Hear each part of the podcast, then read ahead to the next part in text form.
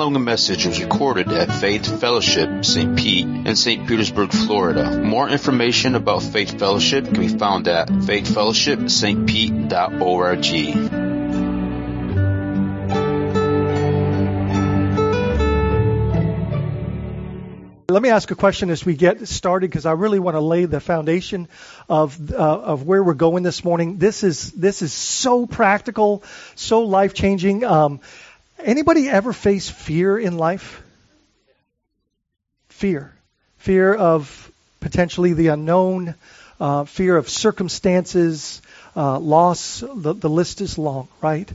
Uh, ever struggle with doubt, uh, disappointment?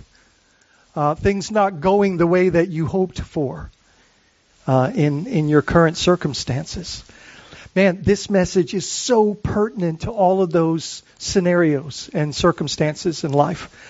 Um, let's pray that our hearts would be ready to receive the good seed, uh, that we would be fertile soil, that we would be ready to put into practice these things, these principles. Because really, what we're talking about this morning is kind of the thematic element of the entire Bible. If you were to sum the entire Bible up, like, I believe that the Bible is calling us to this one thing trust God. Trust Him. Everything that God wants for us comes to us through faith. We're, we're deemed righteous by faith, not by works. We can't earn any favor or any anything from God. God, that's not the way that God desires to to impute all of that He has for us, even this glorious relationship and all the benefits of it come to us by faith. And we're beckoned. Jesus constantly called the disciples, said, Oh, you have little called them to faith. In fact, when they asked for anything in their life to increase, I think sometimes in our prayer life we ask for a lot of things to increase, right? But but the only thing they ever asked for Jesus to increase was their their faith. And there's good reason for that. And we're going to talk about it this morning. Let's pray together as we get started. Father, we thank you for your word. We thank you that it never returns void, but always comes, accomplishes the purpose for which it was sent. We thank you that your word is good seed and that it uh, desires to find fertile soil of our hearts so that you might plant this seed in us. Lord, uh, we want to be those that follow you as Lord, doing and obeying exactly what it is that you've called us to do, doing it out of love and, gener- and, and gratitude in a generous posture, Lord, and especially when it comes to obedience, that we would be generous in that, um, knowing that it's our privilege to serve you with our hearts and our lives. Uh, Lord God, help us to trust you. Increase our faith. We believe, but help our unbelief. Help us to walk, walk out your word, um, not out of reluctance or under compulsion, but be a joyful giver when it comes to obedience. And we just pray that we would learn from, uh, from Judas and John and Peter, from David, but mostly we, we desire that we would learn from you, Lord, from you. And we love you and we thank you. In Jesus' name. Amen. So, in next, uh, we're in Luke, uh, by the way, and you can turn with me to chapter 22. Uh, we're going to pick up in verse 54. Uh, but before we get there, uh, I just want to touch on a little bit of uh, John's message from last week on shine. And I love, I absolutely love how the Lord, how God's word is interwoven and it has you know, the way that he kind of takes exactly what we were preaching on in the in the uh, theme, thematic element of shine last week, but but just talking about making. I love in Proverbs. It uh, it uh, no, in fact, it's Jeremiah. Let me read this for you. In Jeremiah 17, um, this is so good. This is so good. Je- Jeremiah 17, 7 and 8. Listen to what this says. Blessed is the man who trusts in the Lord, whose trust is the Lord. Isn't that good? That's verse 7. Blessed is the man who trusts in the Lord, whose trust is the Lord. He is like a tree planted by water that sends out its roots by the streams and does not fear. What did, what did I just say? Does not what? Does not fear when heat comes, for its leaves remain green. Why? Because He's planted by streams of water, the living water. And is not anxious, is not what? In the year of drought.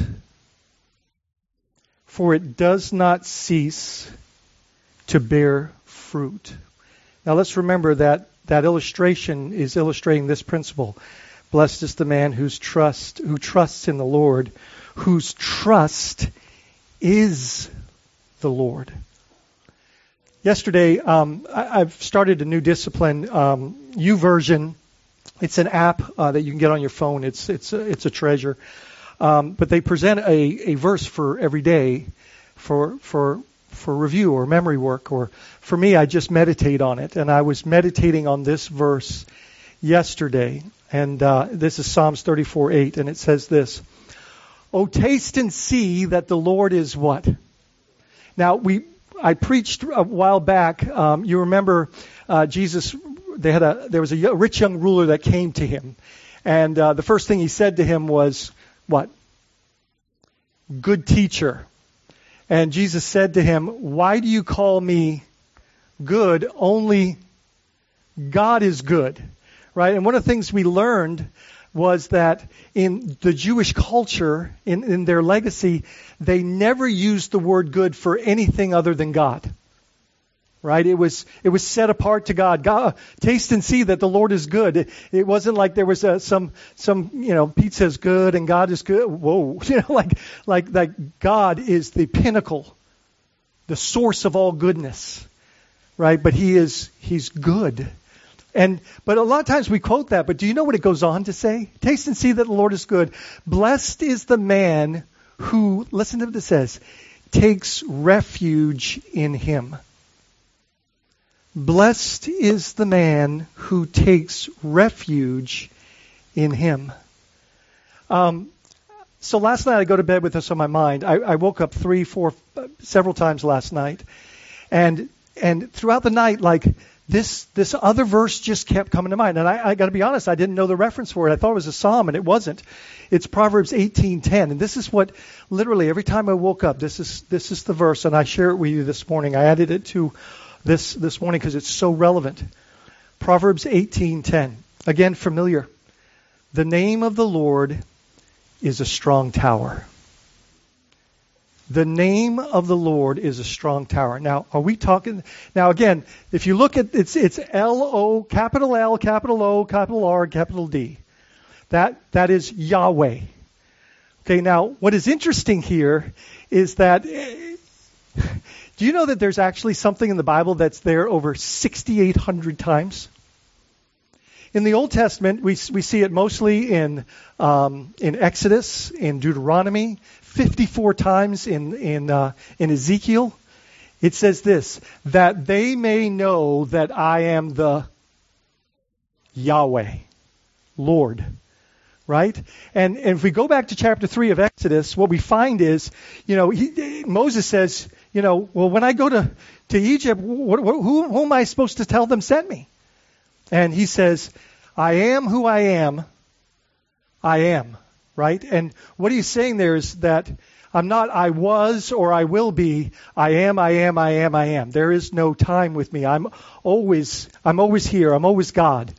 I'm, uh, but then he goes on to say, and my name, my name will be, you will know my name is Yahweh the Lord, translated for us in English. Yahweh. And then he goes on from that point in, in, in Exodus 3 throughout the, the balance of the Old Testament to say over 6,800. Guys, if something is repeated in the scriptures, maybe it's worth paying attention, right? But this is, I don't know that there's anything that has this frequency. And, and what he says is, that they may know that I am the Lord.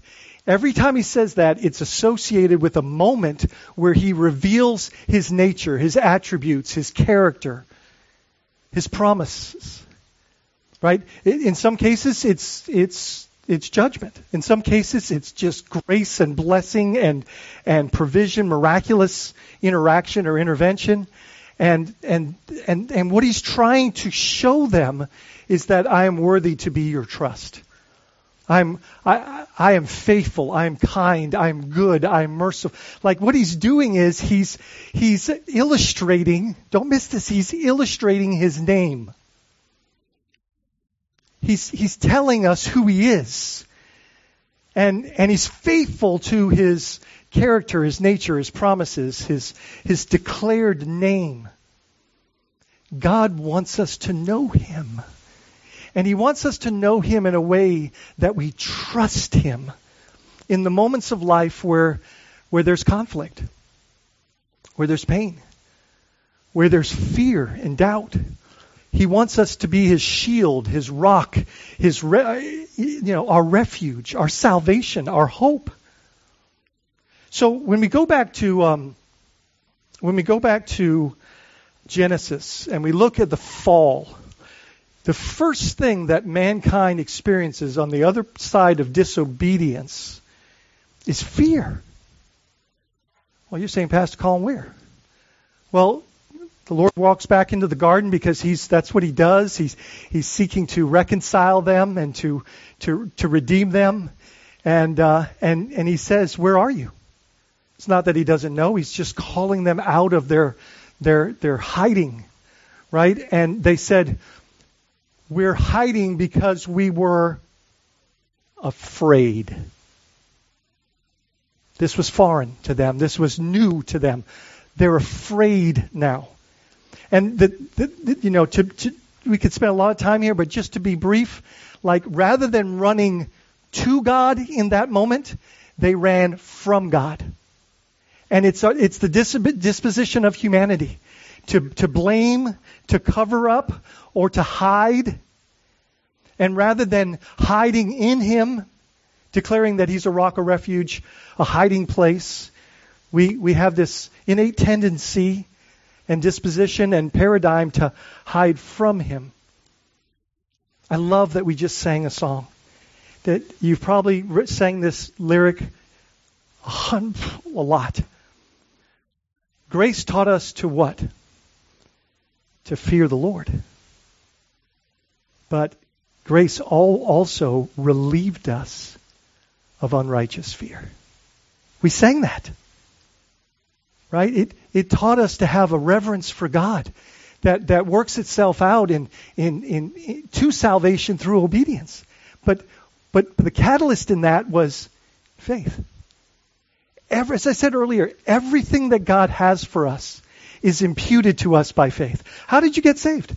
By faith. How are we, how are we righteous before God? It's not by our works, it's by, it's by faith. Abraham believed God and it was credited to him as righteousness. Do you know that even our sanctification, our growing up in the Lord, faith. Everything, every promise that God has for us is realized through faith. And so what God wants us to do is He wants us to trust Him, especially in the midst of conflict, especially where fear is beckoning at us. And so last week, we, uh, we, we looked at, John helped us look at one of David's Psalms, Psalm 18, where, where there was a great opportunity for David to fear. Absalom, his son, was coming to kill him. And he declares his faith and confidence in the Lord in these words. Look, it doesn't mean that, that life's gonna, gonna be absent of fear. It's just, do you believe this morning that faith overcomes fear? Do, do you believe that, that, that faith can actually be a shield? Faith in the Lord can actually extinguish, as, as, as Ephesians 6 says, all the fiery darts? And do we understand those fiery darts from the enemy are doubt, fear, discouragement, confusion? Right? And when we say, no, I trust God. And that's, that's the disposition in the midst of the fire, in the midst of the storm. Listen to what David said here. This Psalm 18, 1 to 2. And, and I've bolded things just so we, we see the emphasis here. He starts, starts off with, I love you. I love you.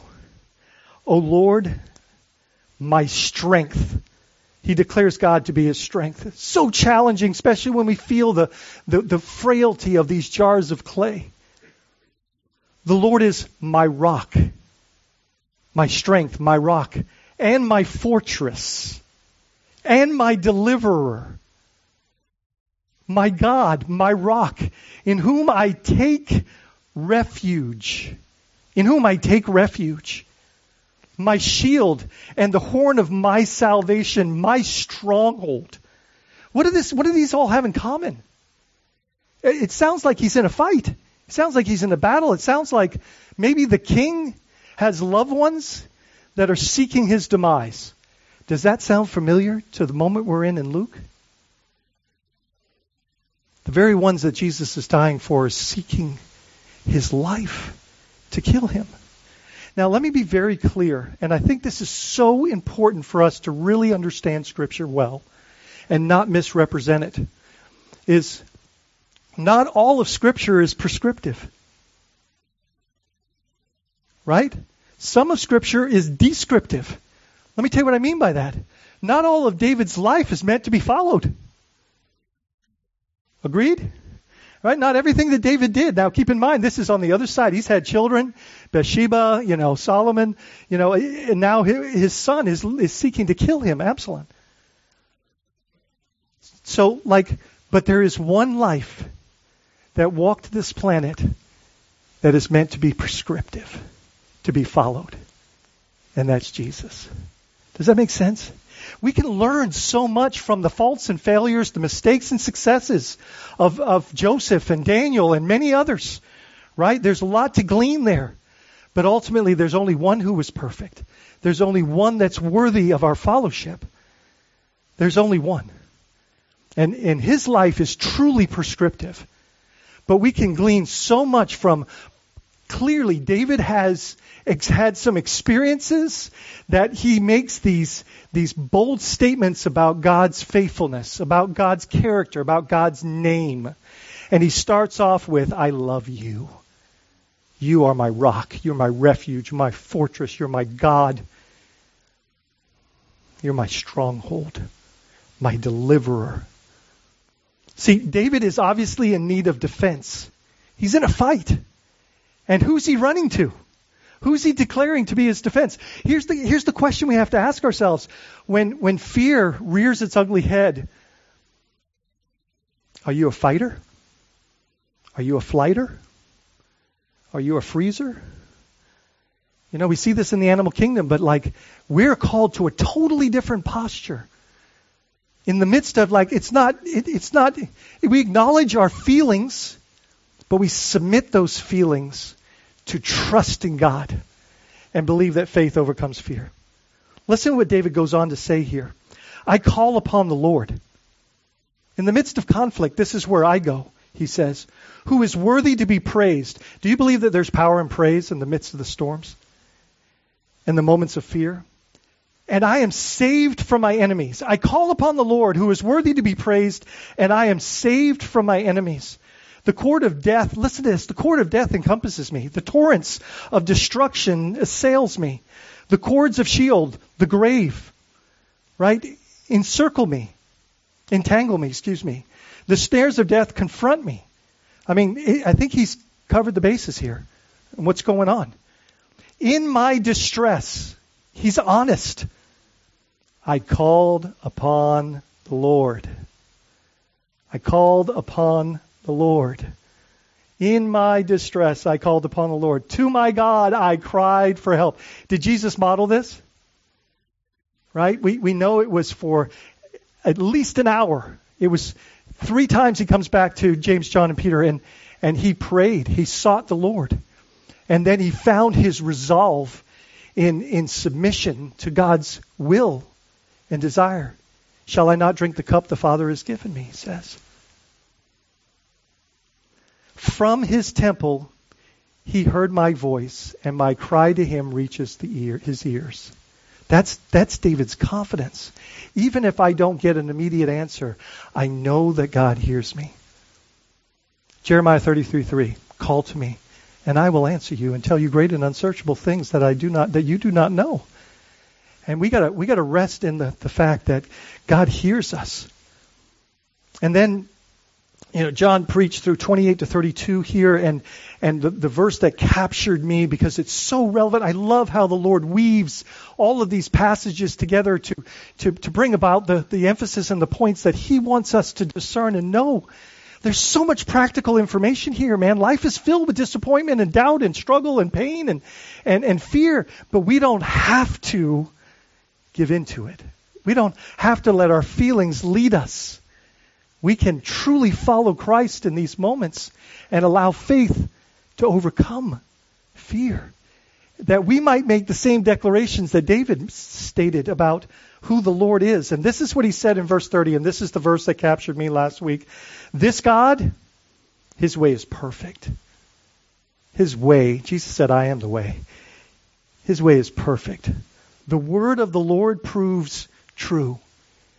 He's testifying to God's faithfulness in his life. He is a shield. This God, he is a shield. Now listen, for all those who take refuge in him. Guys, are you in the moments of doubt and fear, are you taking refuge in him? Taking refuge in him. Are you are you taking refuge in his name? His self declared faithful attributes and character. Because, look, we can continue to walk in our feelings. Fear will lead us to some pretty destructive places, right? Especially if our disposition is to fight, right? Or use what can be more devastating is fear can actually open our mouths to say some pretty rough things, right? Where faith puts us at a totally different posture. We can actually experience a place of rest. We can actually experience a peace that makes no sense, that passes all understanding, when we choose not to be anxious in that moment, but to be prayerful and thankful. Guys, can I ask you, is God good? Is he faithful to his word? Look, and the sad thing is, a lot of people don't experience the, the testimony of David because they, they don't trust him. Are you with me? Like they don't trust him. They, and so they, they, they, they don't experience the, the refuge, the rock, the peace.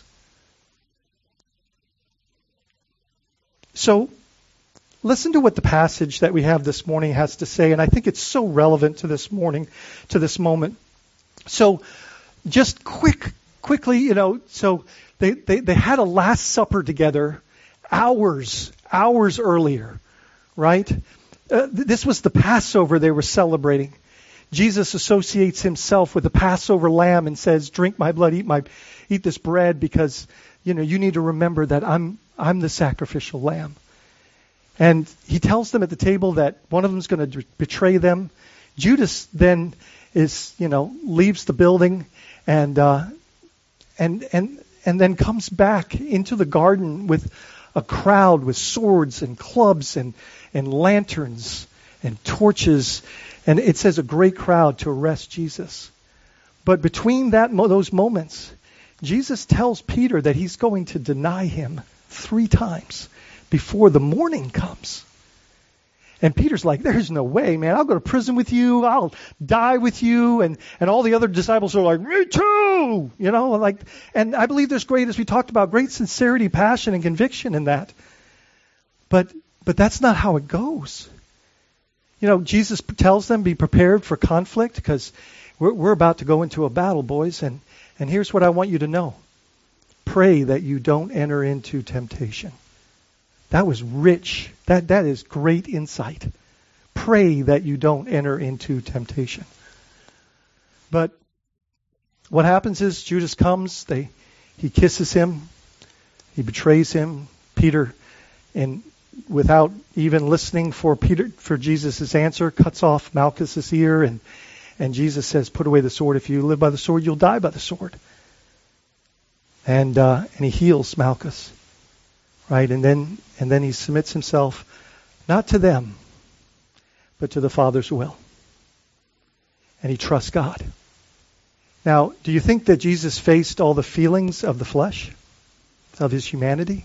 Please understand, Jesus was 100% human, yet without sin, not born, born with the seed of Adam, but he was also 100% God. And he, he yielded himself to the Father in all things in this moment. And, and we pick up there in verse 20, uh, 54 in chapter 22 of Luke, and it says, Then they seized him, him being Jesus, and led him away, bringing him to the high priest's house. Now, before we get a little critical of Peter here, I want you to imagine for a moment. I believe Peter was extremely sincere in his conviction to, to die with Jesus. He, he said, You are the Christ, the Son of the living God. That came from his mouth. And so, like, this had to be extremely confusing for him. Because what, what is he doing when he pulls his dagger out and he goes after Malchus? I don't think it was just his ear he was after, right? And and uh, he was going to prove that he was he was going to he was going to defend Jesus, like he's in, right? And what's unfortunate is that's ex- exactly the opposite of what Jesus wanted. Turn the other cheek. Bless those who curse you. You know, like it's it's not what he was here for. He, love wins, grace grace overcomes. Like mercy triumphs over judgment. And um, but can you imagine how confusing it was for Peter in this moment? Like, wait, this is this is this is the guy I'm following. Like, this isn't how it's supposed to go. Have you ever felt like following Jesus? You were following Jesus, and this just doesn't seem like how it's supposed to go. I mean, we need to kind of get in Peter's shoes here for a moment. I mean, the very thing he did, he got rebuked for when he thought he was doing what was right again. Remember, get behind me, Satan. And so the text goes on to say, and Peter was following at a distance. Why was Peter following at a distance now? This was never Peter's disposition. This was never the proximity that he kept with Jesus. Fear, doubt, confusion. Jesus was, was Jesus in the center of God's will? Was he doing exactly what the Father wanted him to do? And yet, those that were following him were confused. And many had ran away. Peter's following at a distance. And John, we come to find out, where's John? He's doing what John does. He's right next to Jesus. He's right where Jesus is. We'll see that in a little bit. But Peter followed at a distance. And when they had kindled a fire in the middle of the courtyard, now let's understand they're, they're in the, the high priest's courtyard, which makes up, there's actually two high priests. One is Annas, who is the Jewish high priest and rightful to that position. Uh, but Rome steps in, takes his son-in-law, and makes him the high priest, right? And uh, and so now they've got two high priests, because the the high priest position is until you you die, and so he's taken first, and they they lived in a in a compound, and there's this courtyard between them. Okay, so that we understand what's going on here. And this is, it's, it's nighttime. Remember, they brought torches and they've built a charcoal fire. And, and Peter comes in. We'll see in John how he gets in. And he's warming himself by the fire. And by the way, the ones that he's warming himself around are many of the individuals that arrested Jesus in the garden. And when they had kindled a fire in the middle of the courtyard and sat down together, Peter sat down among them. Then a servant girl, seeing him, as he sat, and this is the same girl we'll see in John that that open, she's in charge of opening the gate. Um, she's the bouncer. Um, seeing him as he sat in the light and looking closely at him, said, "This man also was with him." Well, just kind of we'll come back to it, but look at that word "also." But he denied it, saying, "Woman, I do not know him." Why would he say that?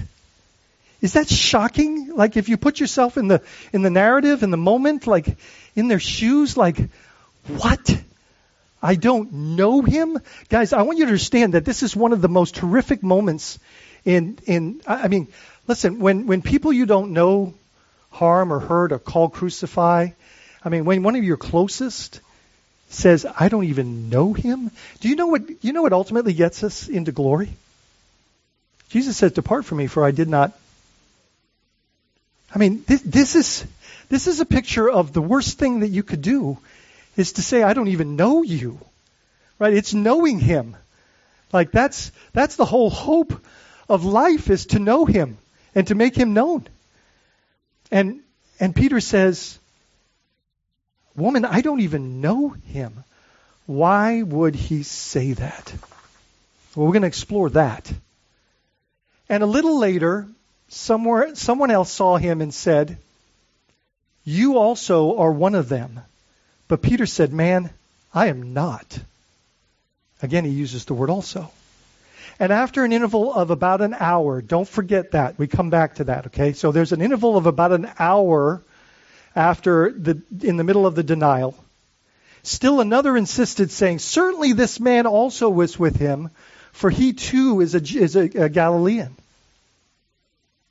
And, and here's the question that this beckons us Are you with him? Are you with him? Because Peter states, I am not with him. Listen to what the text goes on to say. But Peter said, Man, I do not know what you are talking about. And immediately, while he was still speaking, while he was still speaking, the rooster crowed, and the Lord turned and looked at Peter. Now, what I want you to understand is, and we'll see it in the John text, this, this is, so he goes to Annas' house first, that high priest first. Eh, because that's where obviously the Jewish soldiers would take him, the Sanhedrin would take him to their high priest. And this is where he says, like, uh, you know, he speaks to the high priest, and the soldier believes it's in a disrespectful way, and he uses his hand. We don't know if it's a slap or a punch, but he, he hits Jesus. And there's this dialogue going on, and he's saying, "Do you do you believe that you're the Messiah? Do you are you the Son of God?" And he, he says, You say so. And that's enough for them to say, We're done. He's, he's, he's convicted himself here. Um, and so after that, that trial, he's moving over to Caiaphas now. And, and as he goes through the courtyard, he actually is there for the very moment of Peter's final denial. And it did you did you read what it says? And the Lord turned and looked at Peter. Can you imagine? I just want us to take in this moment. And Peter remembered the saying of the Lord, how he had said to him, Before the rooster crows today, you will deny me three times.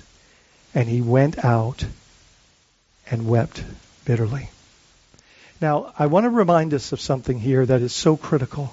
Jesus told him that he would do this before the, the occasion, right? Before this popped up. But with that statement that Jesus said, because he was going like, you know, I'll die for you. And he says, well, you know, the truth is, but with that statement, he says, you know, he says, the enemy has asked to sift you as wheat, Peter. But I have what? I have prayed for you that when you return, you will strengthen your brothers right? Like, that's one of the greatest things I love that Jesus said in that moment. Because he's prayed for us before we face a moment of fear or failure. He's already prayed for us. Like, that's so beautiful to know that our advocate before the throne of grace today, who, who, who, who sits there while the accuser of the brethren is, is, is, is making his state, we have an advocate that says, I, I, I, I covered that. I died for him. And he prayed for Peter before he even entered into this moment. And then what I love is that he also says, says to him that there's going to be an opportunity to, for you to, to return and strengthen your brothers. I'm sure that helped later on. When the path is painful, please hear this. Not if, but when the path is pain. Anybody on a painful path? Yeah, me too.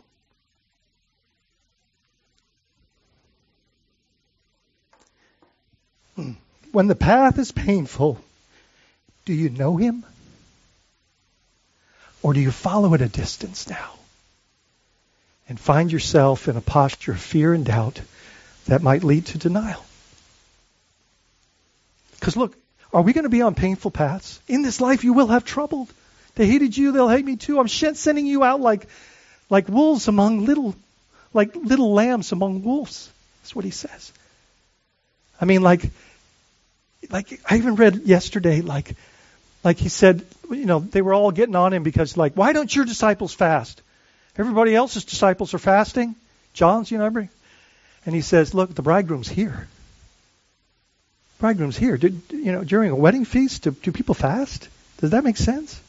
He goes, but when I'm gone, they'll fast. Why do people fast? Right? Like we're we're told that it's that it's in this life you will have trouble, but take heart, I've overcome. Like we're told. Why are you surprised by the fiery trials as if something strange was happening to you?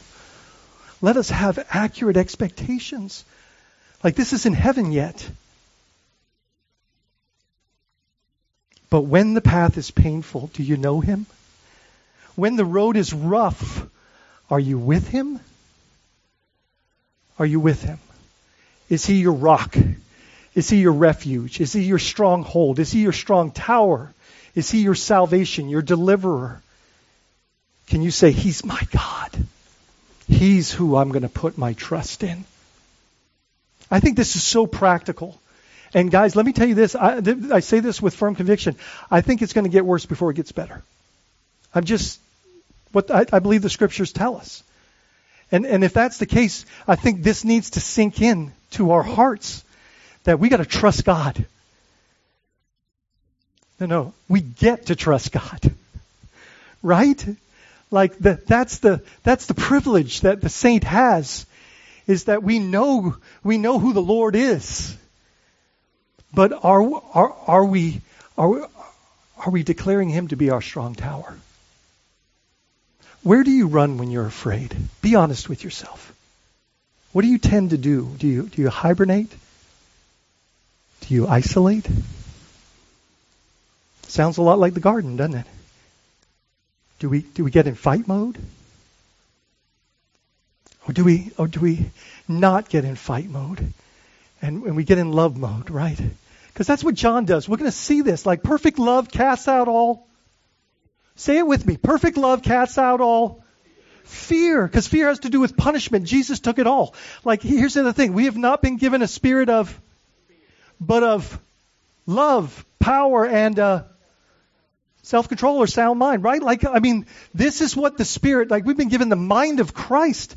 Have the same mind in you, Philippians 2 5, that is in Christ Jesus our Lord. The same mindset, attitude.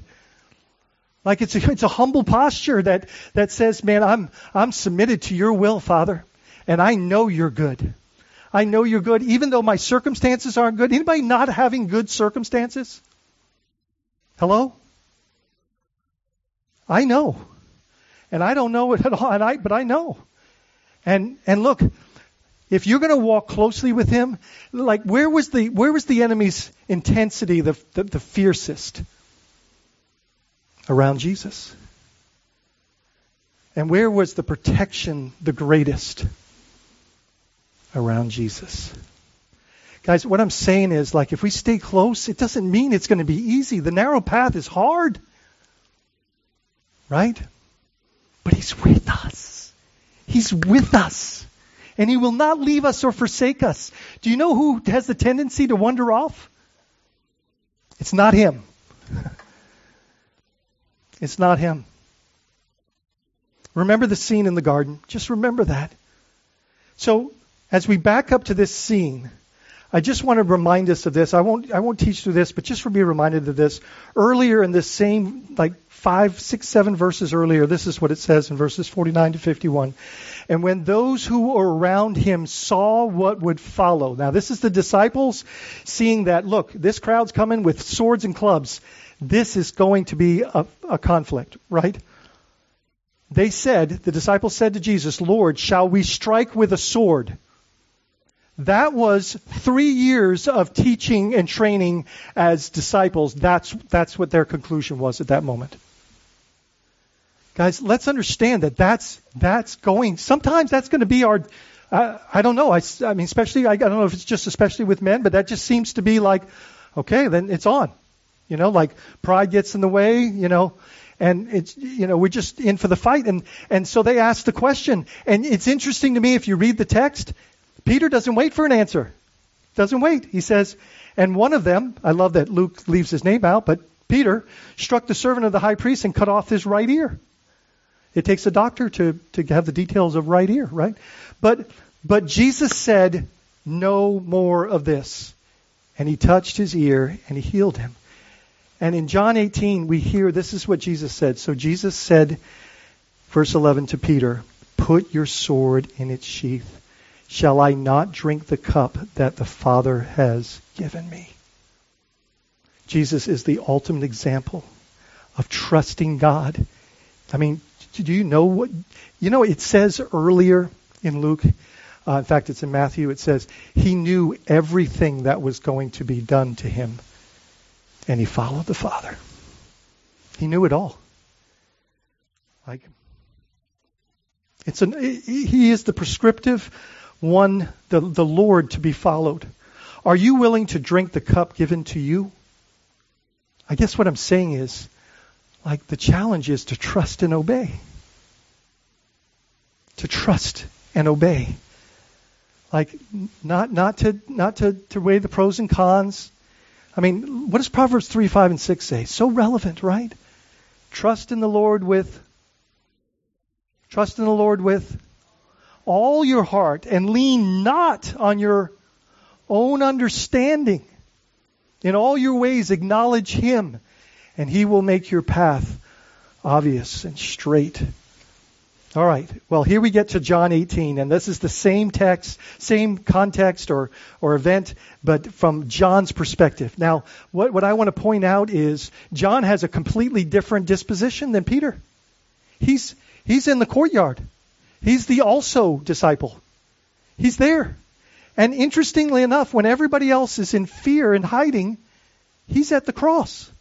Still being obedient to Jesus' command to care for his mother. He's not afraid. And isn't it interesting that he's the one that pens in 1 John 4:18, perfect love casts out all fear. Isn't it interesting that he's the one that that knows that Jesus loves him, is thoroughly convinced, and that perfect love casts out all fear. And and that he's walking in faith. And isn't it interesting? I'll, I'll get to that in a minute. It's this more interesting stuff. But in verse 15 to 18, this is what it says. This is John's account. Simon Peter followed Jesus. He didn't say at a distance, but that's what's stated in Luke. And so did another disciple. Who's the other another disciple? This is always how John like in, inserts himself in his gospel. We we find that out at the end of the gospel. Since that disciple, John, was known to the high priest, he entered with Jesus into the courtyard with the high priest, but Peter stood outside at the door.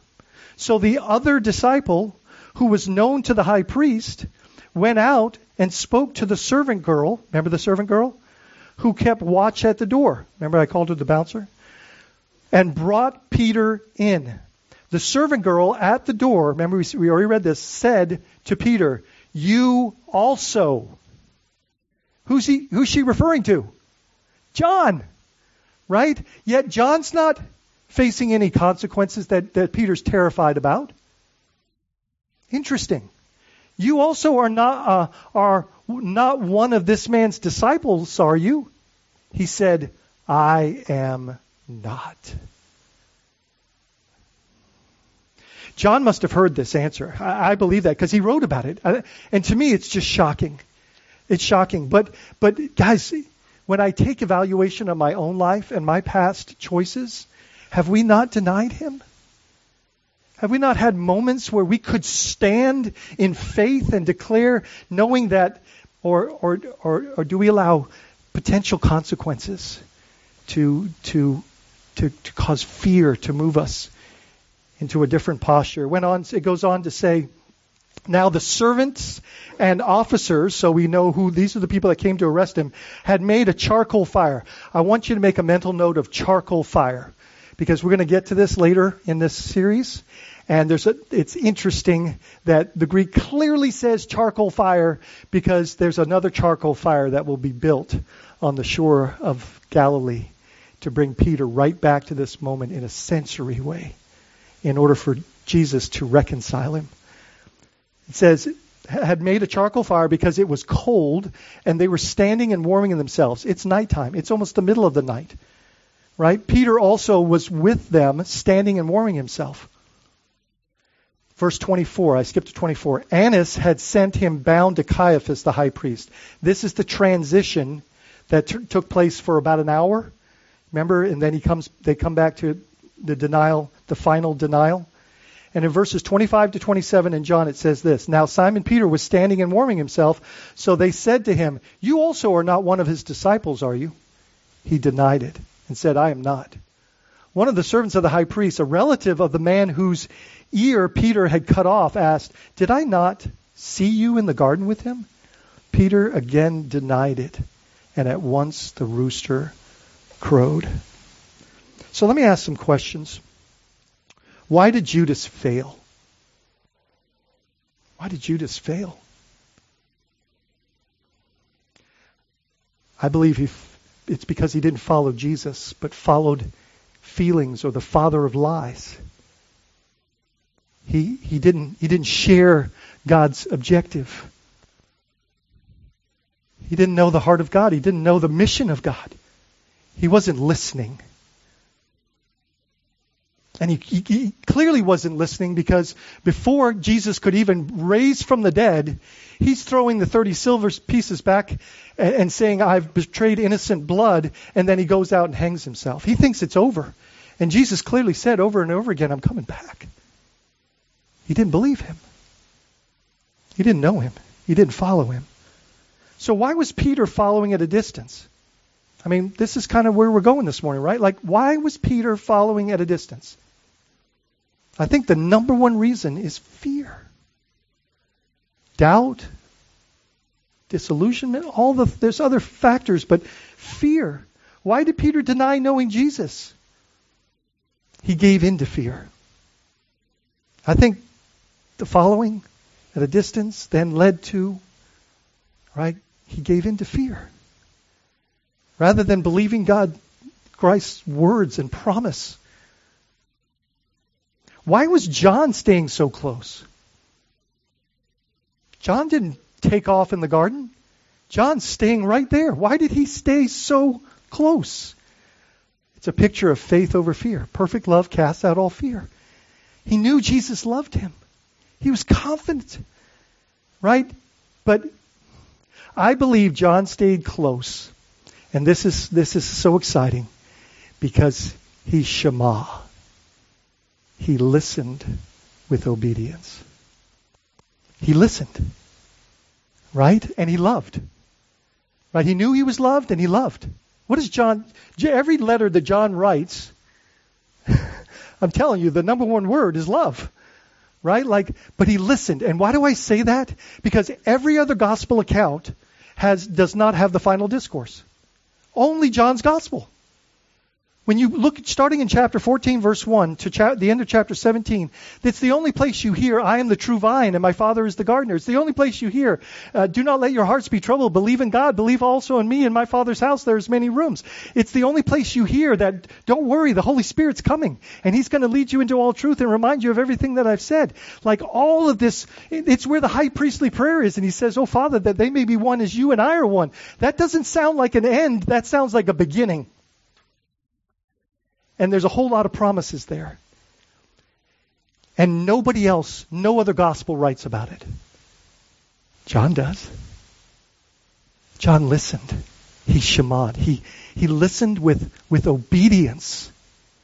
And it, it led him all the way. Like when Jesus said, Come follow me, where did that end on this in this path? To a cross.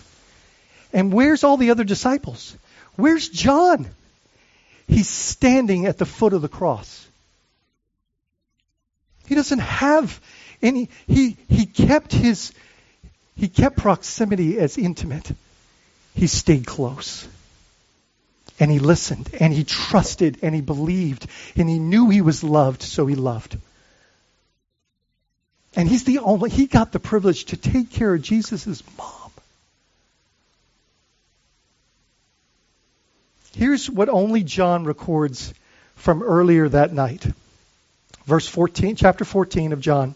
And we're going to go through this final discourse here over the next few weeks, and I'm so excited. So John 14, 1 through 4, it says, Let, this is what Jesus said to them in the midst of like, they walk out of the upper room, betrayal, all of that. Like he's told them that this ends in his demise, uh, in cruci- crucifixion, but not, but, but resurrection. And, and this is what he says to them. Let not your hearts be troubled. Guys, can I tell you tonight, please, this morning, I'm, I'm really in the context here tonight. Um, like, can I can I beckon you to this? Do you think there will be occasions in the future that you're going to you're going to face fear and doubt? You think you think so? Guaranteed.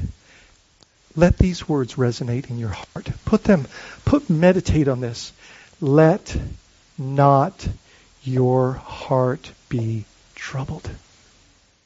Like Jesus is saying, don't be anxious. Don't worry. Don't let your heart be troubled. And then you're going, oh, you know, listen, Jesus is notorious for asking us to do things that we can't do. Okay? Without him. Right? He's, he's going to help us. Right? If we walk in obedience, he's to, he's to do significant, the Holy Spirit's there for that very purpose. But listen what he goes on to say. Believe in God. Believe in my Father believe also in me. In my Father's house are many rooms. Jesus points them to heaven when facing troubled hearts and fear on earth. And then he makes promises that he wants us to walk in. Look, when you, when you fear death, remember that Jesus has promised you eternal life. Right? So it goes on and it says this If it were not so, in other words, my Father's house having many rooms, heaven, would I have told you that I go to prepare a place for you? And then he starts using bridal language, which I love. He says, If I go to prepare my place for you, a place for you, I will come again. I, can you hear this this morning? I will come again and will take you where? To myself. Brian, isn't that good? Like, can I tell you what the Christian, like, look, I, I love this because it, to, to, me it, it, it's, it's accurate. Jesus, Jesus isn't forcing anybody into a relationship with him. He is calling, he is inviting, and he's inviting you into a covenant relationship as a bridegroom. This is marital language here. He's saying, uh, I'm going to go build a house for you and then I'm going to come back for you like this. These are Galilean wedding years. They, they know what he's talking about. And in my, in my opinion, my humble opinion, this is what Jesus is doing for the world. I did not come to the world. For God so loved the world that he gave his one and only Son, that whoever believes in him shall not perish but have everlasting life. I did not come into the world to condemn the world, but to save it. Right? What he, what he is doing is Jesus got on his knee. He humbled himself in the most the most infinite way, right? God took on skin and then submitted himself to the Father's will and died for humanity's sin debt that separated them from him. And he got on his knee and he offered a covenant relationship in his blood, guaranteed by a sealed work of the Holy Spirit. And he says, Be my bride, and I will be your bridegroom and I will lead you, I will protect you. But come to me, all you who are weary and heavy laden, and I will give you rest. And he invites you into a covenant relationship to be his bride. And what is a bride but a helpmeet? We are called to be his helpers, submitted to his will. Right? We're, we're called to be his body, which is his hands and feet so that his work continues in a scope that's, he says, greater than what he accomplished. Like, this is such a beautiful moment where Jesus is saying this. If I go and prepare a place for you, I will come again and will take you to myself. That where I am, you may be also, and you know the way to where I'm going. John is the only one that writes this in the midst of all of the, the, the potential anxiety, worry, doubt, fear of this night, this is what this is what Jesus is telling them. And, and John hears it. Right? And, and my question this morning is, do you hear it? Are you listening? Are you shemaing? The word shema means to listen and obey. Right? Hear, O Israel, the Lord your God is one. I will worship the Lord your God with all your heart, mind, strength, and soul. That, that where I am, you may be also, and you know the way to where I'm going. Well, that beckons a, a question in which comes up, well, how can we know the way if we don't know where you're going? You know, like, whoa. Because what they were looking for was a plan to follow. Can I tell you this morning that He is the plan? He is the way. And we're to walk step by step and follow Him. Do you think the disciples knew what was happening tomorrow, next week? No. They just followed Jesus. And Jesus is such a perfect example here. In John, in, in, two verses later, this is what he says. Jesus said to them, I am the way, the truth, the life. No one comes to the Father or to his house except through me. I'm your bridegroom. I'm the one that I'm the only one that can take you back home to the Father. Only one. And here's the good news. I'm willing to do whatever it takes to make that happen. And he did. He that's why we're told in the scriptures that you've been bought with a price, you are not your own. That's bridal language.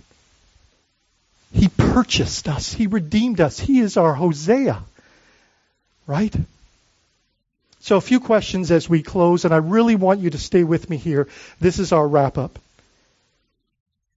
He says he is the way. What's our challenge then? What do you do with a map? What do you do with a, a plan? You follow him. How, how closely? Guys, are, are you following him at a distance? Are you following him closely? Are you following his example? See, closely, it's a statement that we trust him, right? I mean, John, like, what a great testimony. John overcame his fear by trusting Christ and his word. So, where? Where? And the answer really is wherever He leads you. Wherever. Might that be a fearful path? Listen, I, I know this is a bold statement, but I guarantee it. Stay close and trust Him. Stay close and trust Him. I, I want to use this as a quick illustration. Remember, Jesus was, he led the disciples into a storm. He was on the boat with him. That that's the good news. right? But this storm was so treacherous that they these Galilean fishermen thought they were going to die. So we're in another moment where people are afraid of dying. Right? And Jesus is sleeping, talking about following his example. He's sleeping on the cushion of the boat. Why? He trusts the Father. He knows this isn't where it ends. He's resting in the Father, right? He's asleep. They come up to him, and this is what they say Don't you care if we live or die? We're about to perish, as, one transla- uh, version says, right? And the first thing out of his mouth is this this is what he says Why are you afraid? Think about that this morning. To his disposition, to his posture with he knows the Father. It's ludicrous to him to be afraid. He's like, Why are you afraid? And when he goes on to say, is basically this I'm right here. I'm here. What do you got to be afraid of? I'm your shield. I'm your rock. I'm your refuge. And I'm here. Guys, you know that Jesus said it, that we're better off than they were? He says, It's better that I go that, that he might come. Speaking of the Holy Spirit, we're actually indwelt with the Holy Spirit, sealed, like we're empowered for radical and joyful obedience. Guys, can I tell you this morning? God is with us. And do you, yeah, exactly. And do you know this, guys? That every time heaven seems to show up, the first thing that, that the angel or whoever says is, do not be do not be afraid. for I am with you. That's always what follows, right? Remember Mary? Don't be afraid, Mary. God is with you. With you. Guys, can I please say that to you this morning? God, if you are sealed with the Holy Spirit, right, then you're son and daughter of God. Do not fear. God is with you.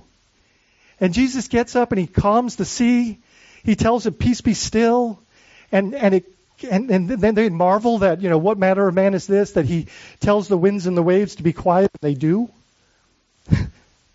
That's our Jesus. That's, and you know what he wants? This is what the whole Bible is about. He wants you to trust him. He wants you to believe that he is your shield. And when we talk about Ephesians 6 that it's a shield that extinguishes all the fiery darts, it's, it's, it's faith in him is a shield. Do you believe that this morning? I do. I do. So, will there be danger? Conflict? Tests? Opposition? Will there be tough questions? Charcoal fires? Failure? Please, please have grace for yourself. God does. Jesus is praying for you. And when you turn, when you repent, strengthen your brothers. Jesus has prayed for you. Stay close. He is leading us home. Is that true? He is. He's made a way where there was no way. It's the ultimate Red Sea. Right? The, the, the enemy is defeated. Where's the tambourines? Right? That's the they, they did that like they I don't know like what who they thought to take all this stuff you know overnight they get this quick departure from from Egypt and somehow the women all had their tambourines. Uh, but but you know what that tells me? They were prepared to worship. Are you? Like he wants us to know and believe that the safest place is with him. He wants us to know that. Yet that is where the battle is most intense. He wants us to know that too. Will the worship team come? We're going to close with song this morning. But as they come, I want to remind you of a few things and ask you a few more questions. Remember, He is with us. He's with you. But here's the challenge. Are you with Him? Peter said, I'm not with Him. His cross was the ultimate victory. That's where that journey led. How did Jesus win the fight? How would you answer that question this morning? How did Jesus win the fight? In answering my own question as I thought about it, he trusted and obeyed his Father. That's how he won the fight. Because he had to fight his own flesh in that, if you remember. In the context of your life, where is Jesus going? It's not, see, I think we asked the wrong question. We asked, where am I going? Right? Where is Jesus going? Where is he leading you? Are you following him, being his bride, his body, his bondservant? Father, help us. We know the things that you call us to are beyond our capacity, but by your Spirit, nothing is impossible. And so, Lord, we, we can count on your help. And we just pray, Father, that we would trust you. That rather than turning to, to doubt and fear and, and, and anxiety, that we would that we would rest in you, believing that you are our rock, our refuge, our hiding place, our shield, our fortress, our God.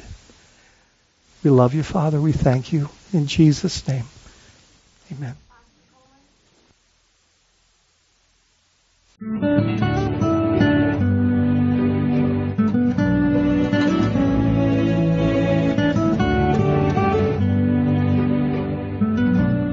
Thank you for listening to this message from Faith Fellowship St. Pete in St. Petersburg, Florida. More information about Faith Fellowship can be found at faithfellowshipstpete.org.